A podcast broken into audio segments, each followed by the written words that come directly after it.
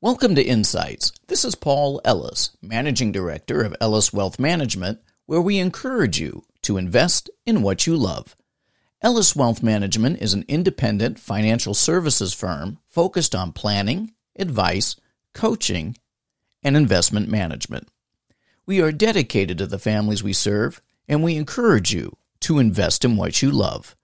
Within Insights, we look at ways to make our world richer through focusing on, sharing, and developing human capital.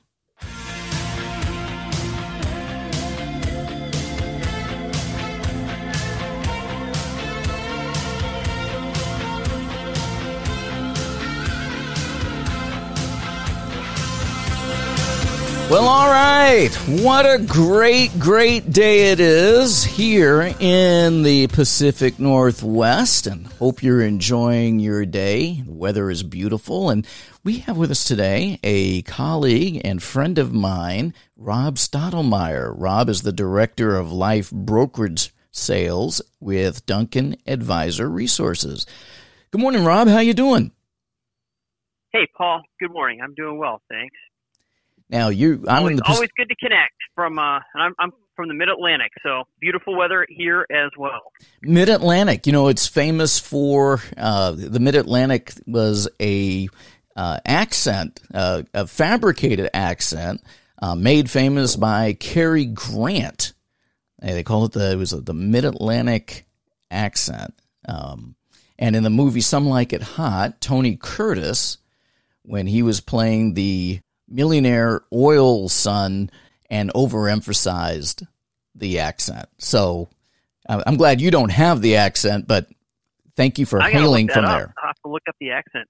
Oh yeah. yeah, yeah, yeah. You know, as a Judy, Judy, Judy. You know, something like that, right? Got it. They obviously yeah. did better than I did and made a career out of it. I'm, I'm. That is not my career, obviously. well, hey, listen. Last time we talked about long-term care in the state of Washington, we had, you know, quite a kerfluffle over long term care. We're still working our way through some of that, but we talked about long term care. Um, and, you know, I've got a number of clients and people today that are talking about their estate concerns. And insurance is very important as it relates to an estate or estate planning. Uh, but there's other reasons for insurance as well. So I thought, who better to have on than you? And let's let's have a discussion about that. So yeah, you're, you're, you're, good at the questioning, Paul. So I'll just yeah, you you guide me and we'll. well, so about so there's other reasons. There's other reasons for life insurance, right? Emergency funds, college education, retirement supplement, um, wealth transfer, uh, replacement, you know, tax replacement. What are you seeing, and what have you found in regards to insurance? You know, uh, for families, and specifically, let's say the the sandwich generation today, how insurance can help some of these areas.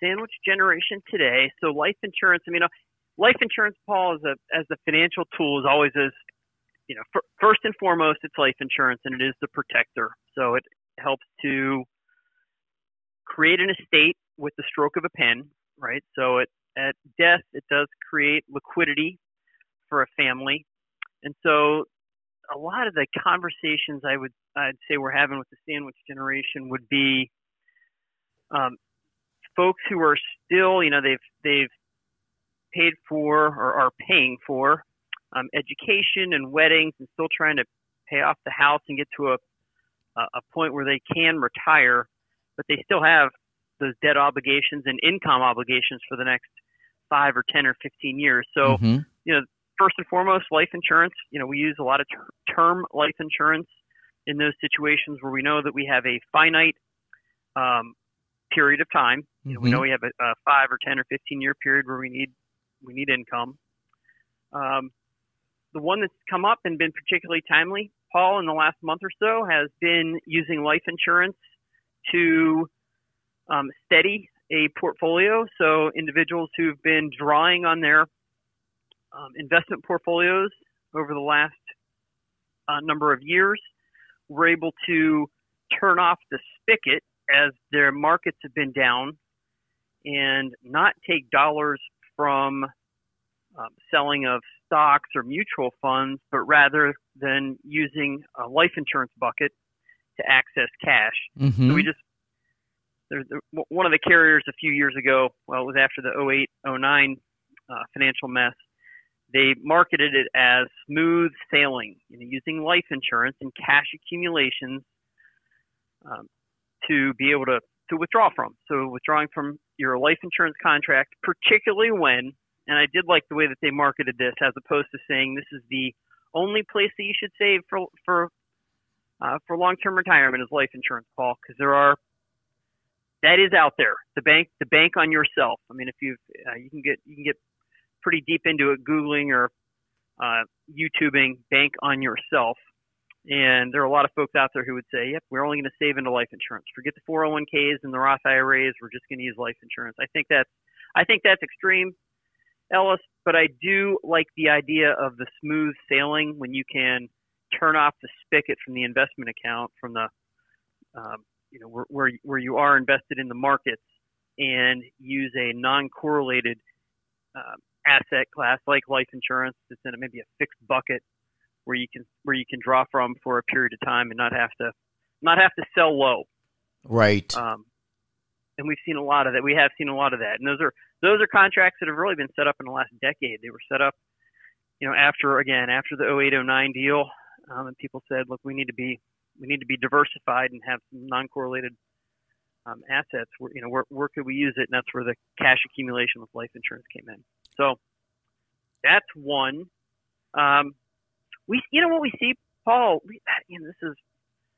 I don't know if you you've ever had a, a, uh, one of these opportunities, but a lot of sandwich generation questions come in on protecting mom and dad with final expense coverage. Mm-hmm. Um, you know, mom and dad maybe they had term insurance, and by the time they were in their 50s and 60s, didn't didn't own permanent coverage, and now they're in their 70s, 80s, and you know, gosh, it'd be nice to have a.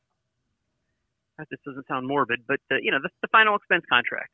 Right. Just let's, a you know burial policy uh, would be. You know, we get that question a lot, which I like final expenses better than thinking of burial policies, but but just the those contracts, just to have some nominal amount of life insurance in place at death to be able to, again, create liquidity, just like term insurance would for a 50 year old, um, just creating liquidity at death. So that's been a growing area of questions in business over the last year as well. Well, that makes perfectly good sense, and the because generally when people pass away, sometimes you we, we know that someone is is getting close to you know that next stage but sometimes it it's it's not planned for. It would be perfect and in a perfect world it would be similar to you know the last movie in downton abbey. Uh, spoiler alert spoiler alert you know the, the the old grandmother she she passes away but she passes away in her bed with all of her loved ones around her and they were expecting it you know that's a great transition to be around your loved ones, but that's not always the case. And these expenses, then, they're not what we would consider timely. I want to just a, a couple other cases we've had recently, and I wouldn't even have thought about it until you said sandwich generation, but I'm thinking of a few families that we've worked with where life insurance has been used as a tool to help to equalize to help to equalize a family's estate plan and not necessarily just worried about overall state or estate taxes at death, but rather to equalize their estate at death. One of the families in particular, they had a, they had a mountain house, um, four children, two children loved the mountain house, two children never went to the mountain house. Mm. Mom and dad wanted to keep that the house in the family. You mm-hmm. know, the, all the kids, the kids are in their 40s, they're my age, they're in their 40s now, and you know, they want to pass that on to the two children but they don't want to disinherit the other two. You know, they don't want to not have something to the other two children. So mom and dad bought a they bought a survivorship contract that's going to pay. There'll be a death benefit on the second death, and those the beneficiaries are the are the two children that you know haven't set foot in that mountain house for for 20 years. So. Mm-hmm. Um, and we've had a couple of those, just and it's mostly related to properties. You know, lake house, ocean house, mountain house. That's a great idea. Uh, family farm. Yeah, it's it's um. And I the wouldn't, term I wouldn't have thought about that when you emailed me last week. I didn't even think about that, but this is when you brought that sandwich up. I thought, oh yeah, we, That's a great. That's a great A idea. Now, what, what what's the term on that? The normalization. The term used normalization of. estate well, estate equalization. E- So state you're equalizing the equalization. estate. Okay. Yeah. Yeah, that makes perfectly good sense. a lot of business, yeah, business planning too. You know, mom, mom has a business with the daughter, and you know, the son's not in the business, and the you know parents have put a lot of equity in, into that business over time. That's going to get passed on to the daughter, but they don't want to disinherit the son, or you know, not necessarily disinherit the son, but you know, life insurance using using life insurance is just an efficient tool to help to create you know that equalization at at mom and dad's death. And the beauty of that is you, you can plan for that. You you design it. You know what the payout's going to be, uh, or what you know at least what the floor is going to be, and you can design it in a way uh, ahead of time so that you know the children or the adult children that are going to enjoy that property continue to enjoy that property, um, and those that don't want anything to do with it, you know, you can still, you know, make things, adjust them uh, as your you and your family see fit. So that, that is excellent. So we talked about the emergency funds.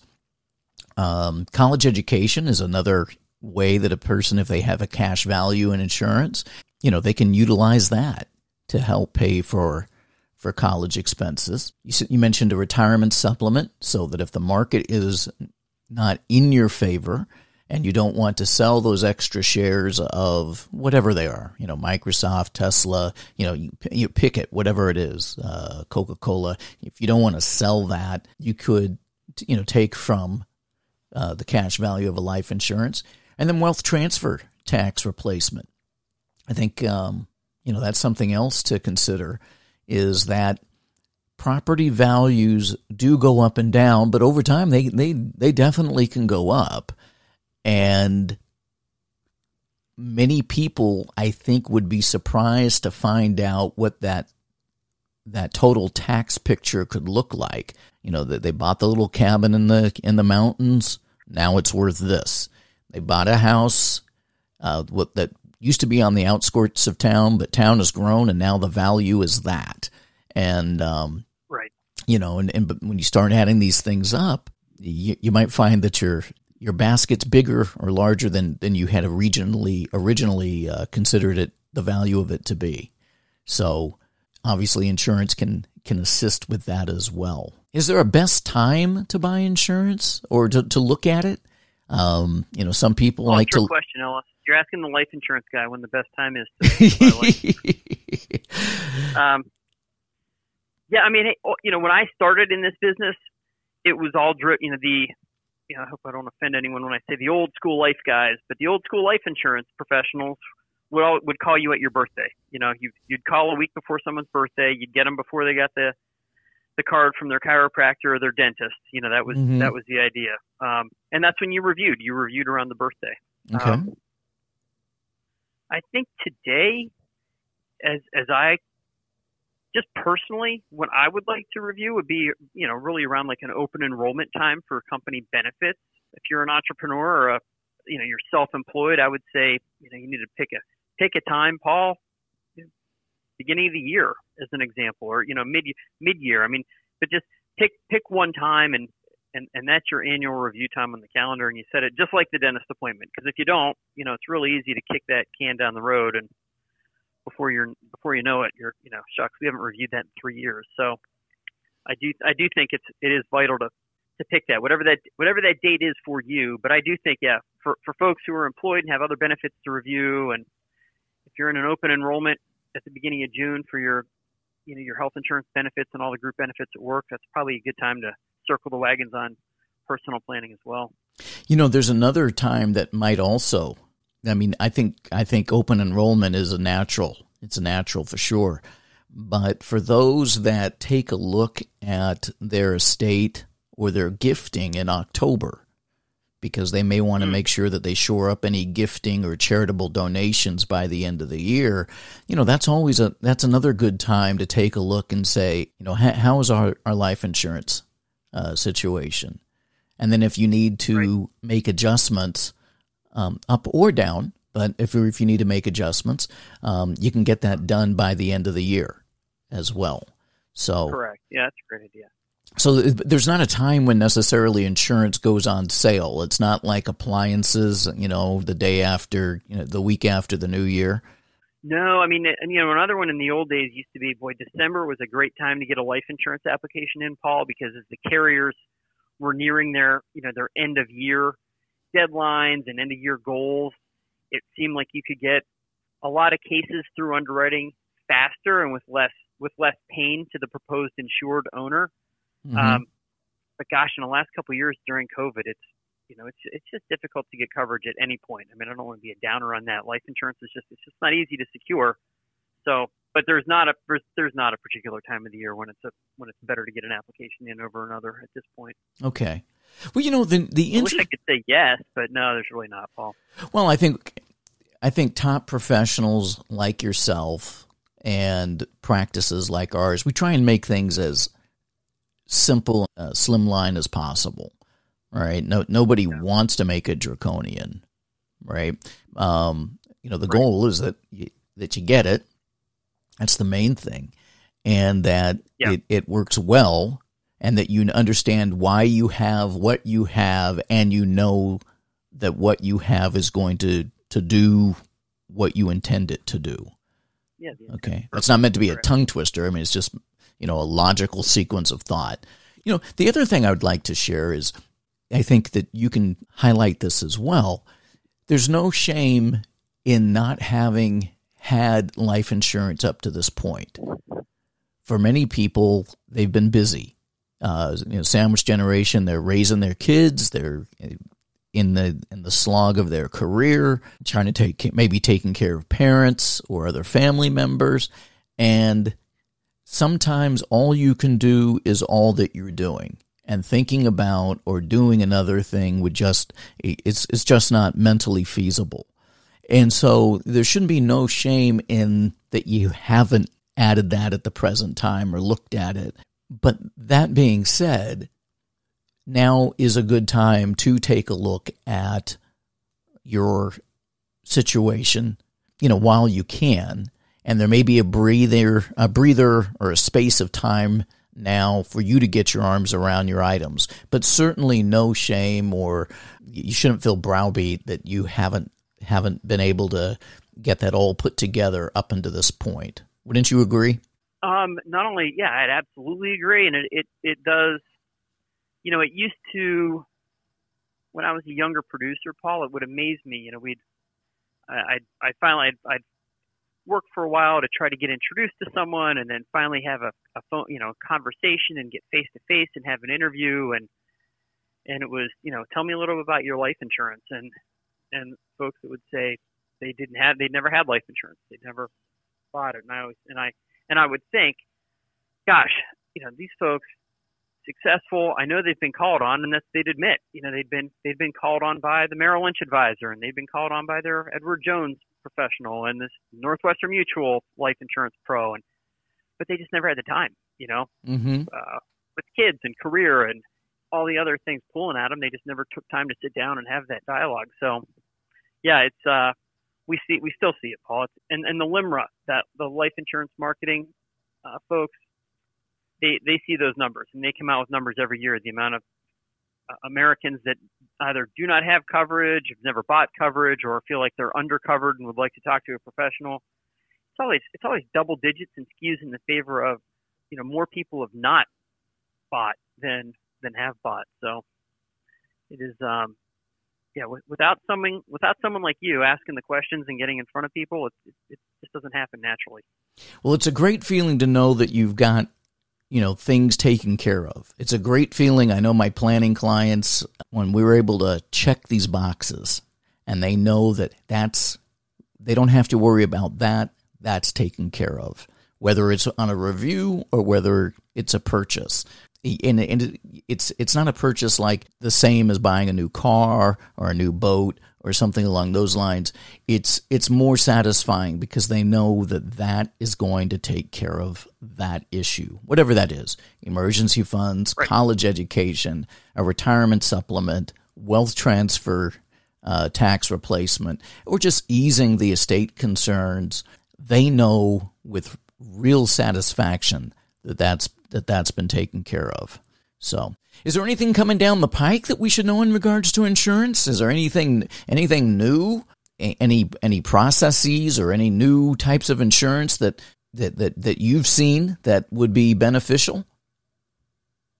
I think car- you know carriers are innovating, Paul. So they're you know one thing they are that joint uh, life insurance or joint long-term care has been one that's been created in the last few years. That's that's gained some traction, and likely we've we've heard of other carriers starting to come out with you know their product development teams are going to be putting together c- competing types of products for two insurers on one policy, and mm. not hmm. necessarily even spouses, but you know it could be two brothers or you know you and an aunt as an example. I mean it's just you know as long as as long as two insureds are within like 25 years of age or 30 years of age, you know it's a joint and survivor contract, um, and those they have like they have long-term care benefits associated with them. So that's that's one area that we keep hearing about and keep reading about, and carriers are innovating there.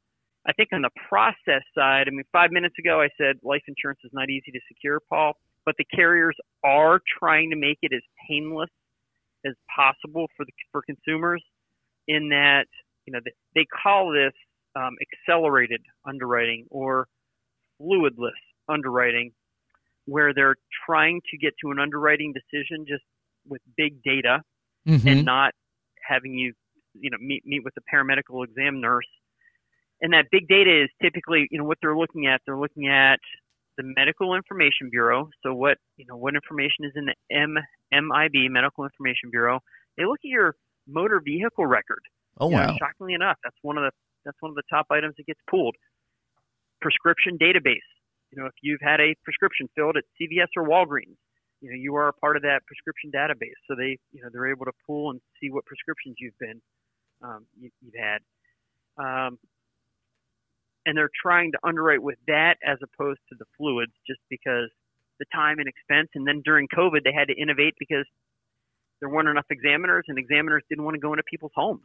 So right that's you know that was a development that came out of out of COVID that I feel like is a positive. I mean, there there are a lot of people that are getting life insurance today that don't have to jump through those hoops, and so we can make it easier for you know for a segment of the population, all the better. Um, and I think another one, Paul, that's happened has just been the they call them APS APS requests or attending physician statement.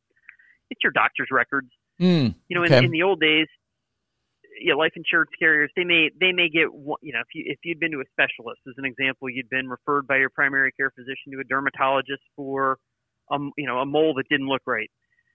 Life insurance carriers wanted to see that derm record, mm-hmm. um, but that's as far as they would go. Today, they want you know your primary care physician, that derm record, the pathology report that accompanied that, and then you got sent to a follow up specialist you know, six months later they want to see all three of those records. And by the way, you know, like that pathology record may or may not be with your dermatologist. That may be in another. That may be with an, with another facility or organization. So you end up having to secure multiple records on one individual. So the life insurance underwriting process is just it's it's it's lengthy and it's it's exhaustive. They're leaving no stone unturned during uh, dur- still during COVID restrictions. So it's um that that's that's one area where it was supposed to streamline. It was supposed to be a streamline, and unfortunately, it's just they turned over. You know, it's like you, pick one one loose piece of paint on the front of the house, and before you know it, you you know you, you need the painters out there to you know do the whole thing. So right, right, we've seen that a lot. I mean, that's been an adjustment, a change, and I think the industry is trying to innovate and get better on how to how to streamline that process because we do know physicians do order they'll order procedures and have you know have additional tests completed just to rule anything out. And when that when that question's out there, you know, Paul, did you did you follow up on that CT scan? And if you didn't follow up on that CT scan, the life insurance underwriters are wondering why. You know, what's Paul Ellis trying to hide? So that's right. been um that you know they're realizing that that that uh, it's it's created a, a real logjam, you know, between between the state of Washington and your long-term care can I say debacle? Is that yeah, absolutely. Um, yeah, that was you know between that last year, that coupled with the you know all the physicians' records that they need for for everyone's accounts. I mean, life insurance has taken it's taken a long time to get to get contracts, and public's not happy about it. Producers aren't happy about it. You know, we just want to get people covered and uh, you know and move on. Absolutely, so, and it all starts with a good conversation, and you yep, know that's right. Good conversations and, and clear expectations, Paul. Clear expectations. I like that. Good conversations and clear expectations. I like that. So let me ask you this question. Yeah. What What are your coordinates? If someone wanted to reach out and have a conversation with you, Rob, um, how would they get in touch with you, and what's uh, how would they do that? My phone number 724 279 4049. That's the office number. Comes, you know, right here. I see email. You know, via email, I see phone calls that come through and and and voicemails that we receive. So 724-279-4049. Excellent. Excellent. And then of course if anyone calls they should let them uh, they should let you know that, that, that they heard about you from uh, th- through the call here in, at Insights. That would be that would be appreciated. Well, listen, it is a beautiful day here in the Pacific Northwest, as I stated to begin with, and it's a it's a really nice day in the Mid Atlantic. I'm going to let you get back to doing what you love to do, and I want to thank you for taking time for us today. Truly, truly appreciate it, my friend. Hey, always good to catch up with you, Paul. Thanks for the time, man. All right, God bless. All right, have a good day. Thank you for listening, and until next time, this is Paul Ellis reminding you to invest in what you love.